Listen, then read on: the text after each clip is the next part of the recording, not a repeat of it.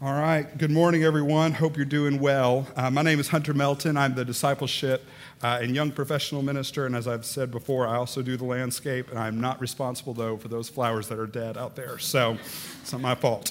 Um, um, if you have your Bibles, you can go ahead and open up with us this morning to Ephesians 2. Uh, I always remember it General Electric Power Company, Galatians, Ephesians, Philippians, Colossians. So, whatever, whatever gets you there. Um, we are, if you were with us last week, we are uh, in the middle of a sermon series uh, called Better Together. It's on racial unity and racial reconciliation. And I am so grateful um, that our pastor has chosen to do this sermon series uh, in this time. If you don't know, the normal schedule that we have is that uh, we have shared across all of our campuses, shared sermon series throughout the year, except for the month of July, and um, Aaron has led us here. And so I'm very grateful for a church that is not afraid to wade into the waters when it comes to racial reconciliation, and racial unity. And as someone who is currently giving uh, his life to this place, I'm so grateful uh, that it's not just an on the stage kind of thing, but it's behind the scenes where there are strategies and there is desperate prayers for God to move in our church in this way so that the world might see uh, that what we are doing is not just words, but it is actions. But as I was preparing this sermon this, uh, this week, I was keenly aware um, that I need this message just as much as anyone else does. Like, I don't think that I should be giving a sermon that God is not blowing up in my heart anyway, already. And as I was writing this out, I just kept thinking, my goodness, how far do I have to come before this is truly a reality in my life? And so um, I'm grateful that this morning you're not here primarily to hear from me, right? Like, I, I don't, my opinions uh, and that and a dollar 25 will buy you a soda, right? Like, but I'm grateful that you're here to hear from the Word of God.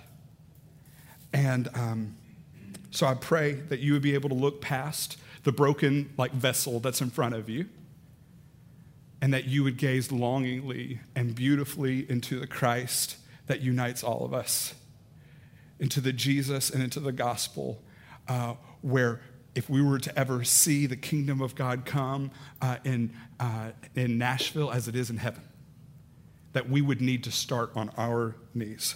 So it is under that banner of Christ only that this sermon will flesh itself out into action. So let's make much of Jesus this morning.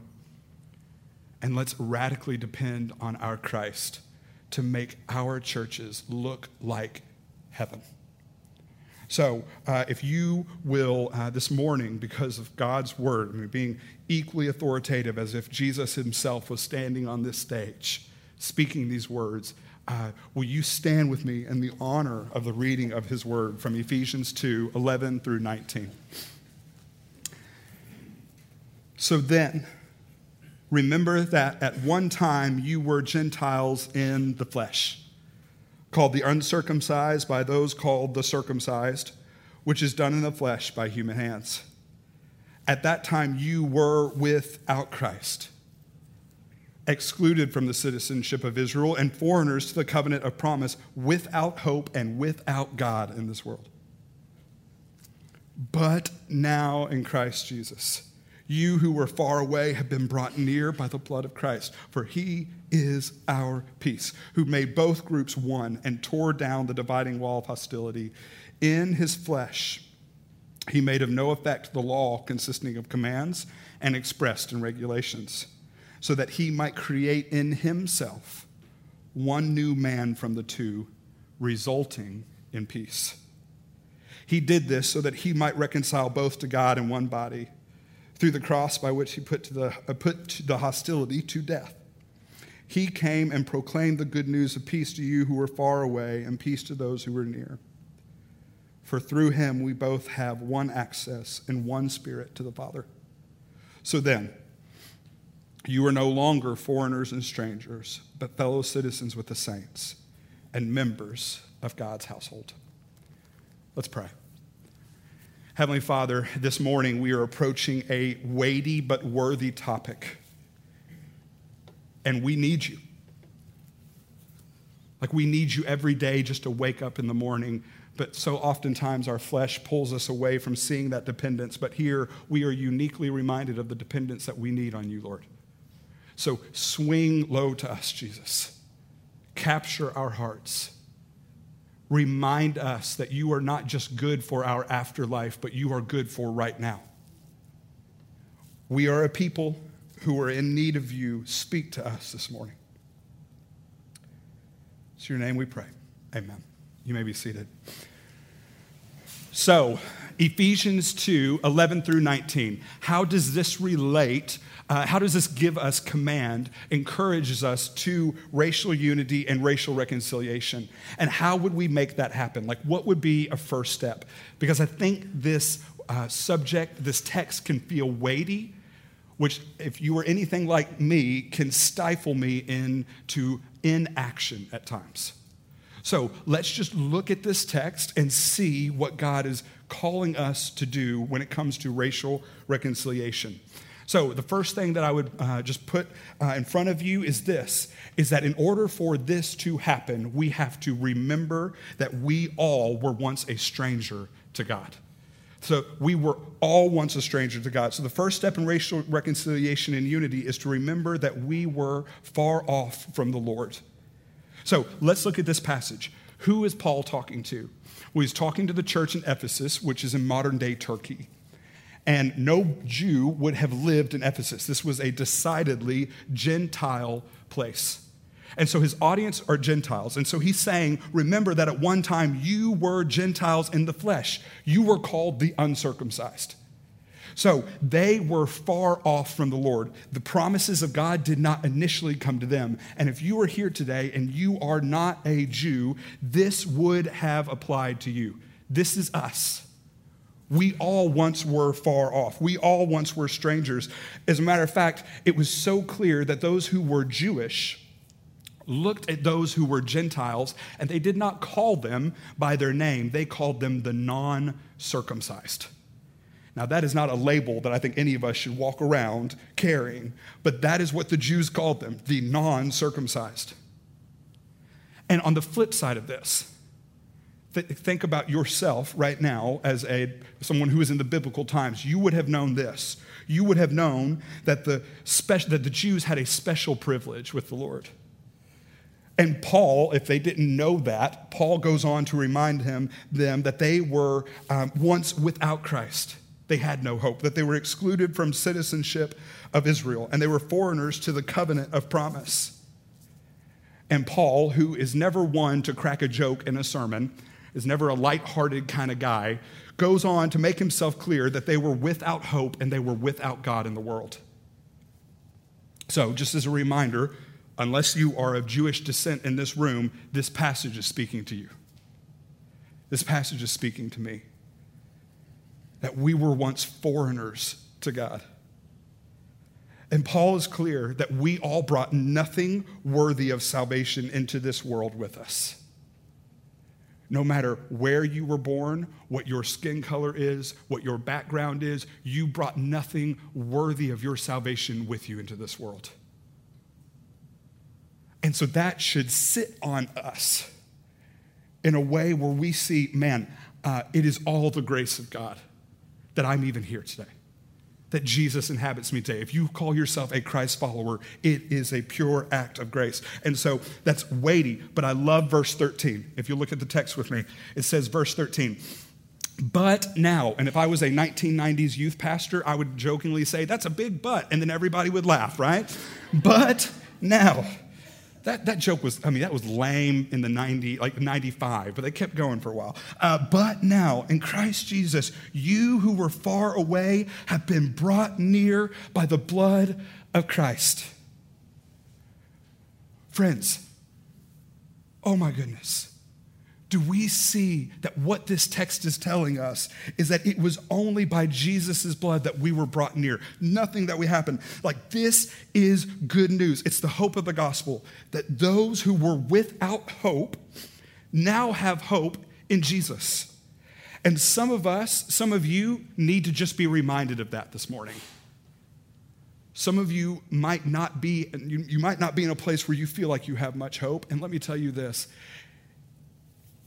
if the condition of our hope in this life depended on us, we would never have it. But we find it fully, finally, and truly in the Son of God, Jesus Christ.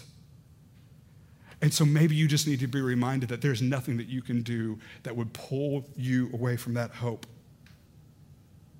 But why start with the gospel when we are talking about racial reconciliation specifically? Like, why do we go there? Why is that our first block of this equation? Well, number one, we need to remember that regardless of our race, we bring nothing into this world that is good on our own.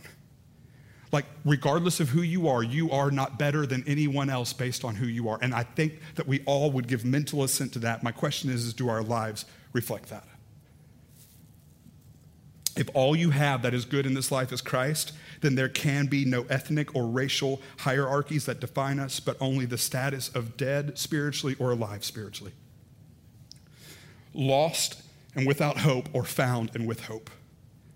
That is what defines us. That is the status that we are looking for. So that is one. But two, racial reconciliation is 100% a gospel issue. I think Satan wins when we make it a political issue.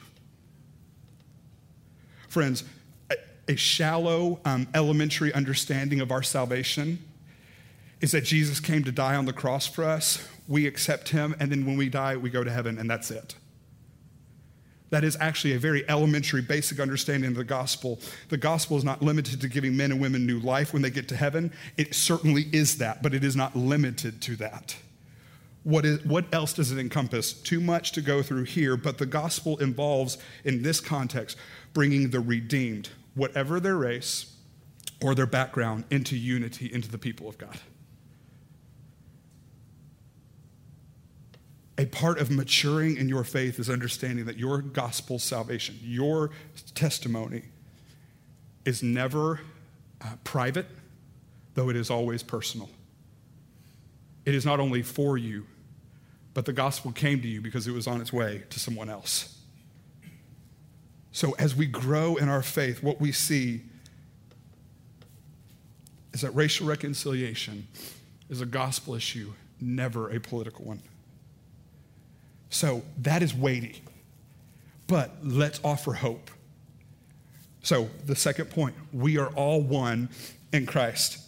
So, we have to see here, friends and family, that there are different expressions of God in this world. And sometimes they are marked by skin color and sometimes they are not. But the Jesus who unites us is greater than any differences that would divide us. Verse 14 says, What? For he is our peace. Are you looking for peace this morning? It's found in Jesus. For he is our peace, who made both groups one and tore down the dividing wall of hostility. I'm not very good at math, but I think it's hard to make two things one. But Jesus did it.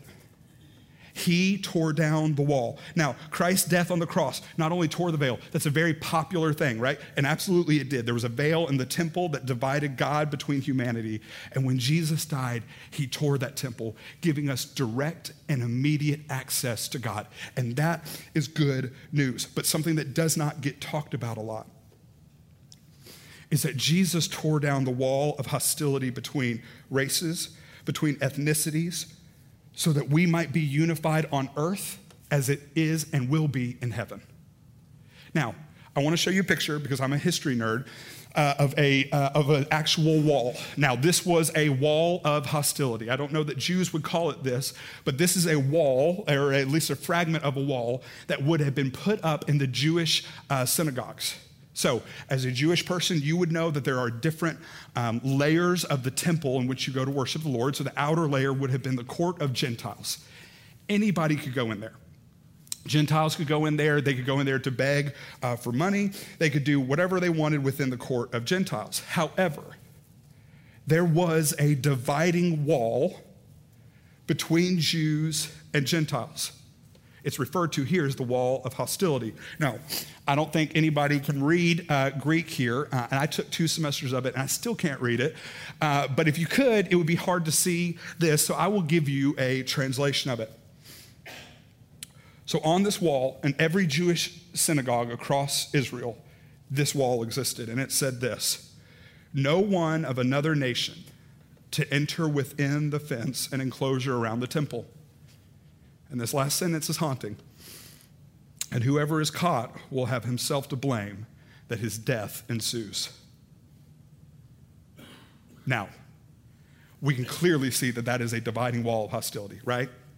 I think I'm now, as much as I kind of wanted to put that on my brother's or on my room so my brother would stay out, I never did.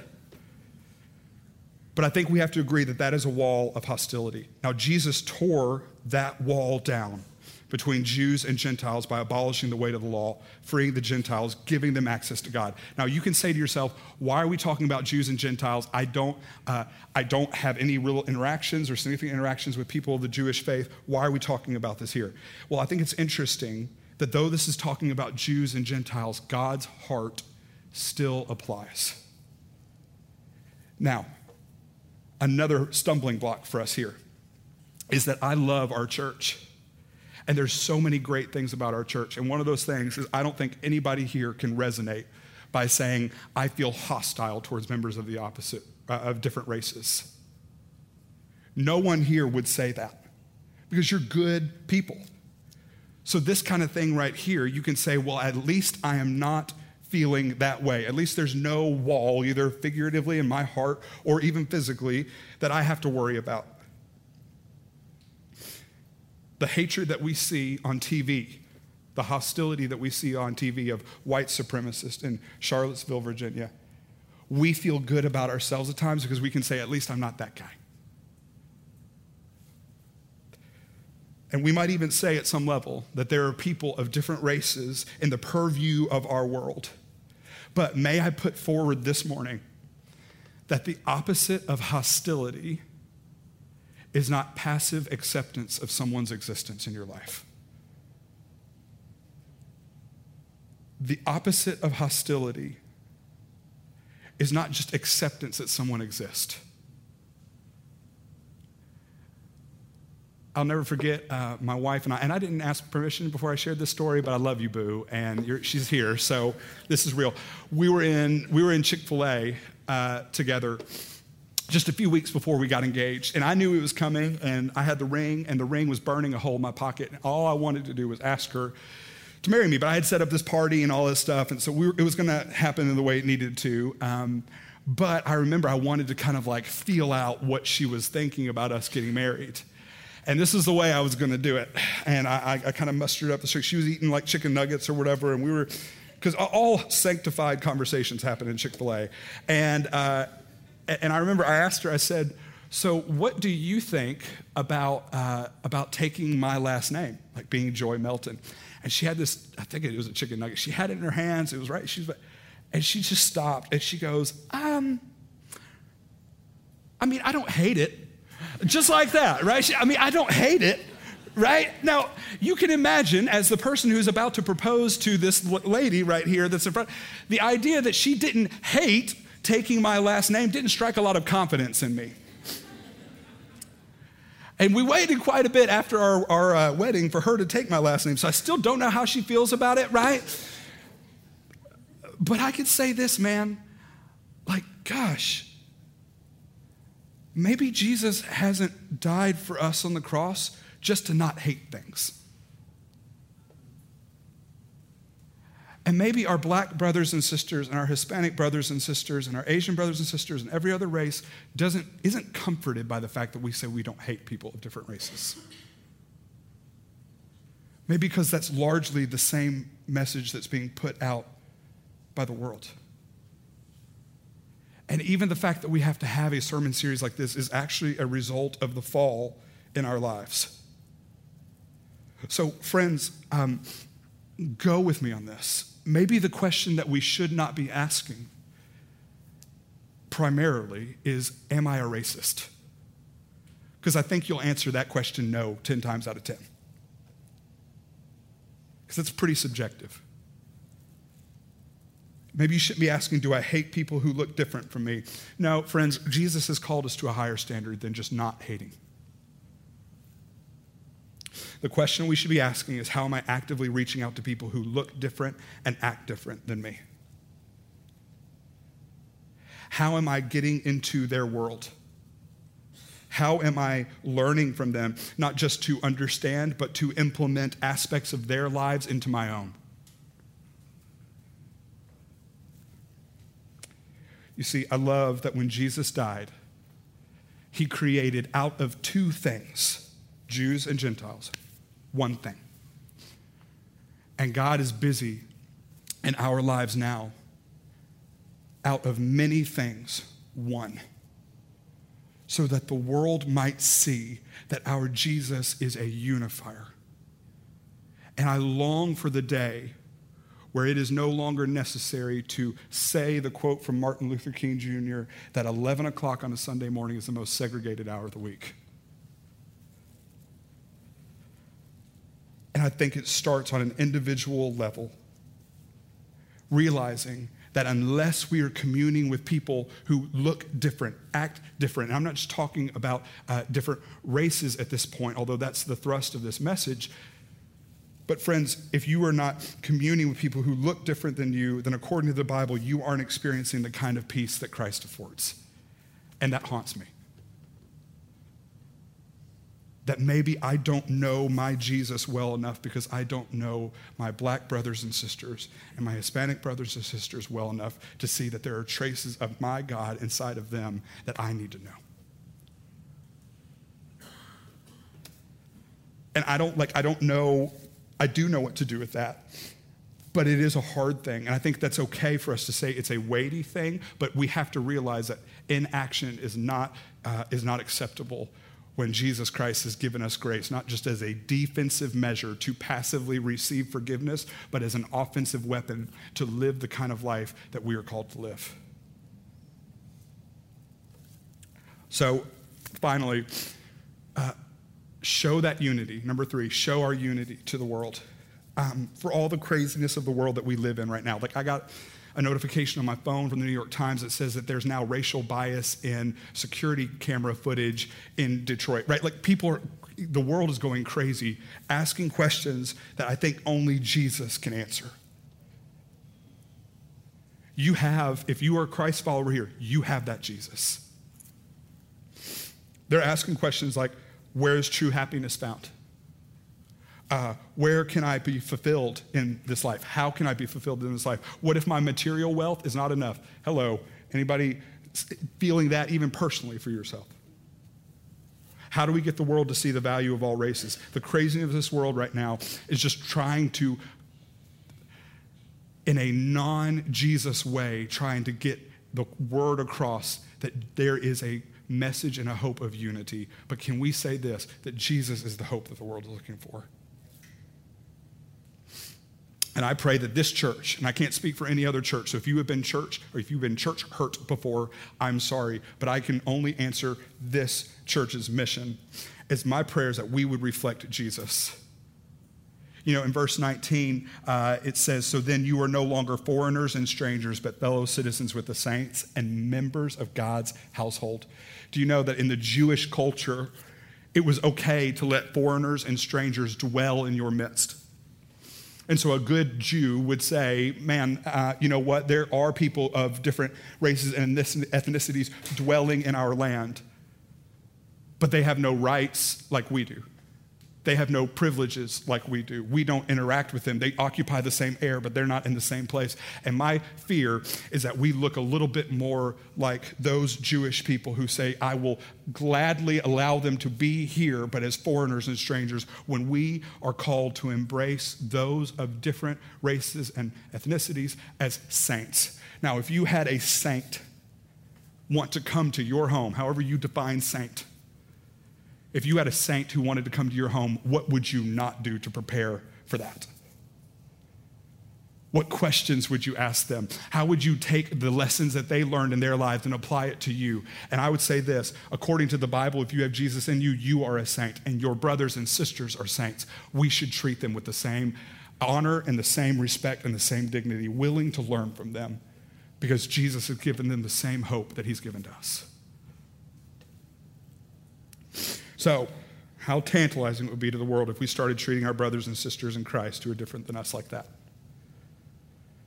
Uh, in John 17, verse 20, I love it's the great high priestly prayer that Jesus prays right before he dies. And he prays this I pray not only for these, so he just got done praying for his disciples. He says, but also for those who believe in me through their word.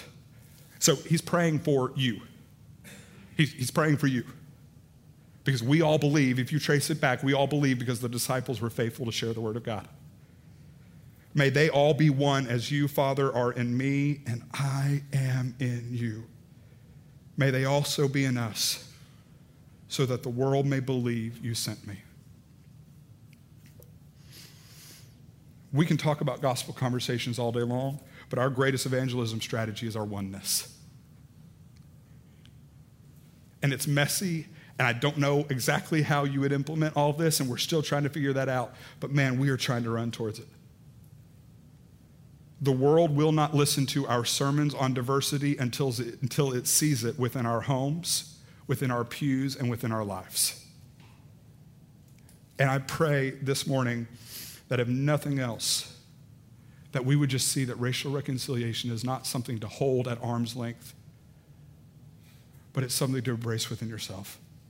And again, I hope my disclaimer pointed that back at me this morning to realize that I have got something to do. And I, at some level, was terrified to say this out loud because now I'm accountable. And you have the right to ask me how that's going. So, uh, we're pleading with you today to actively embrace racial unity and reconciliation, not only for your sake, so that you might find the hope that Jesus is calling, to, calling us to, but so the world might see that our God is real. Um, so I don't know what to do uh, as far as how to land this plane, uh, except to go to God in prayer because He's the one that's going to do this. All we have to do is to be dependent and live our lives from there. So, will you pray with me?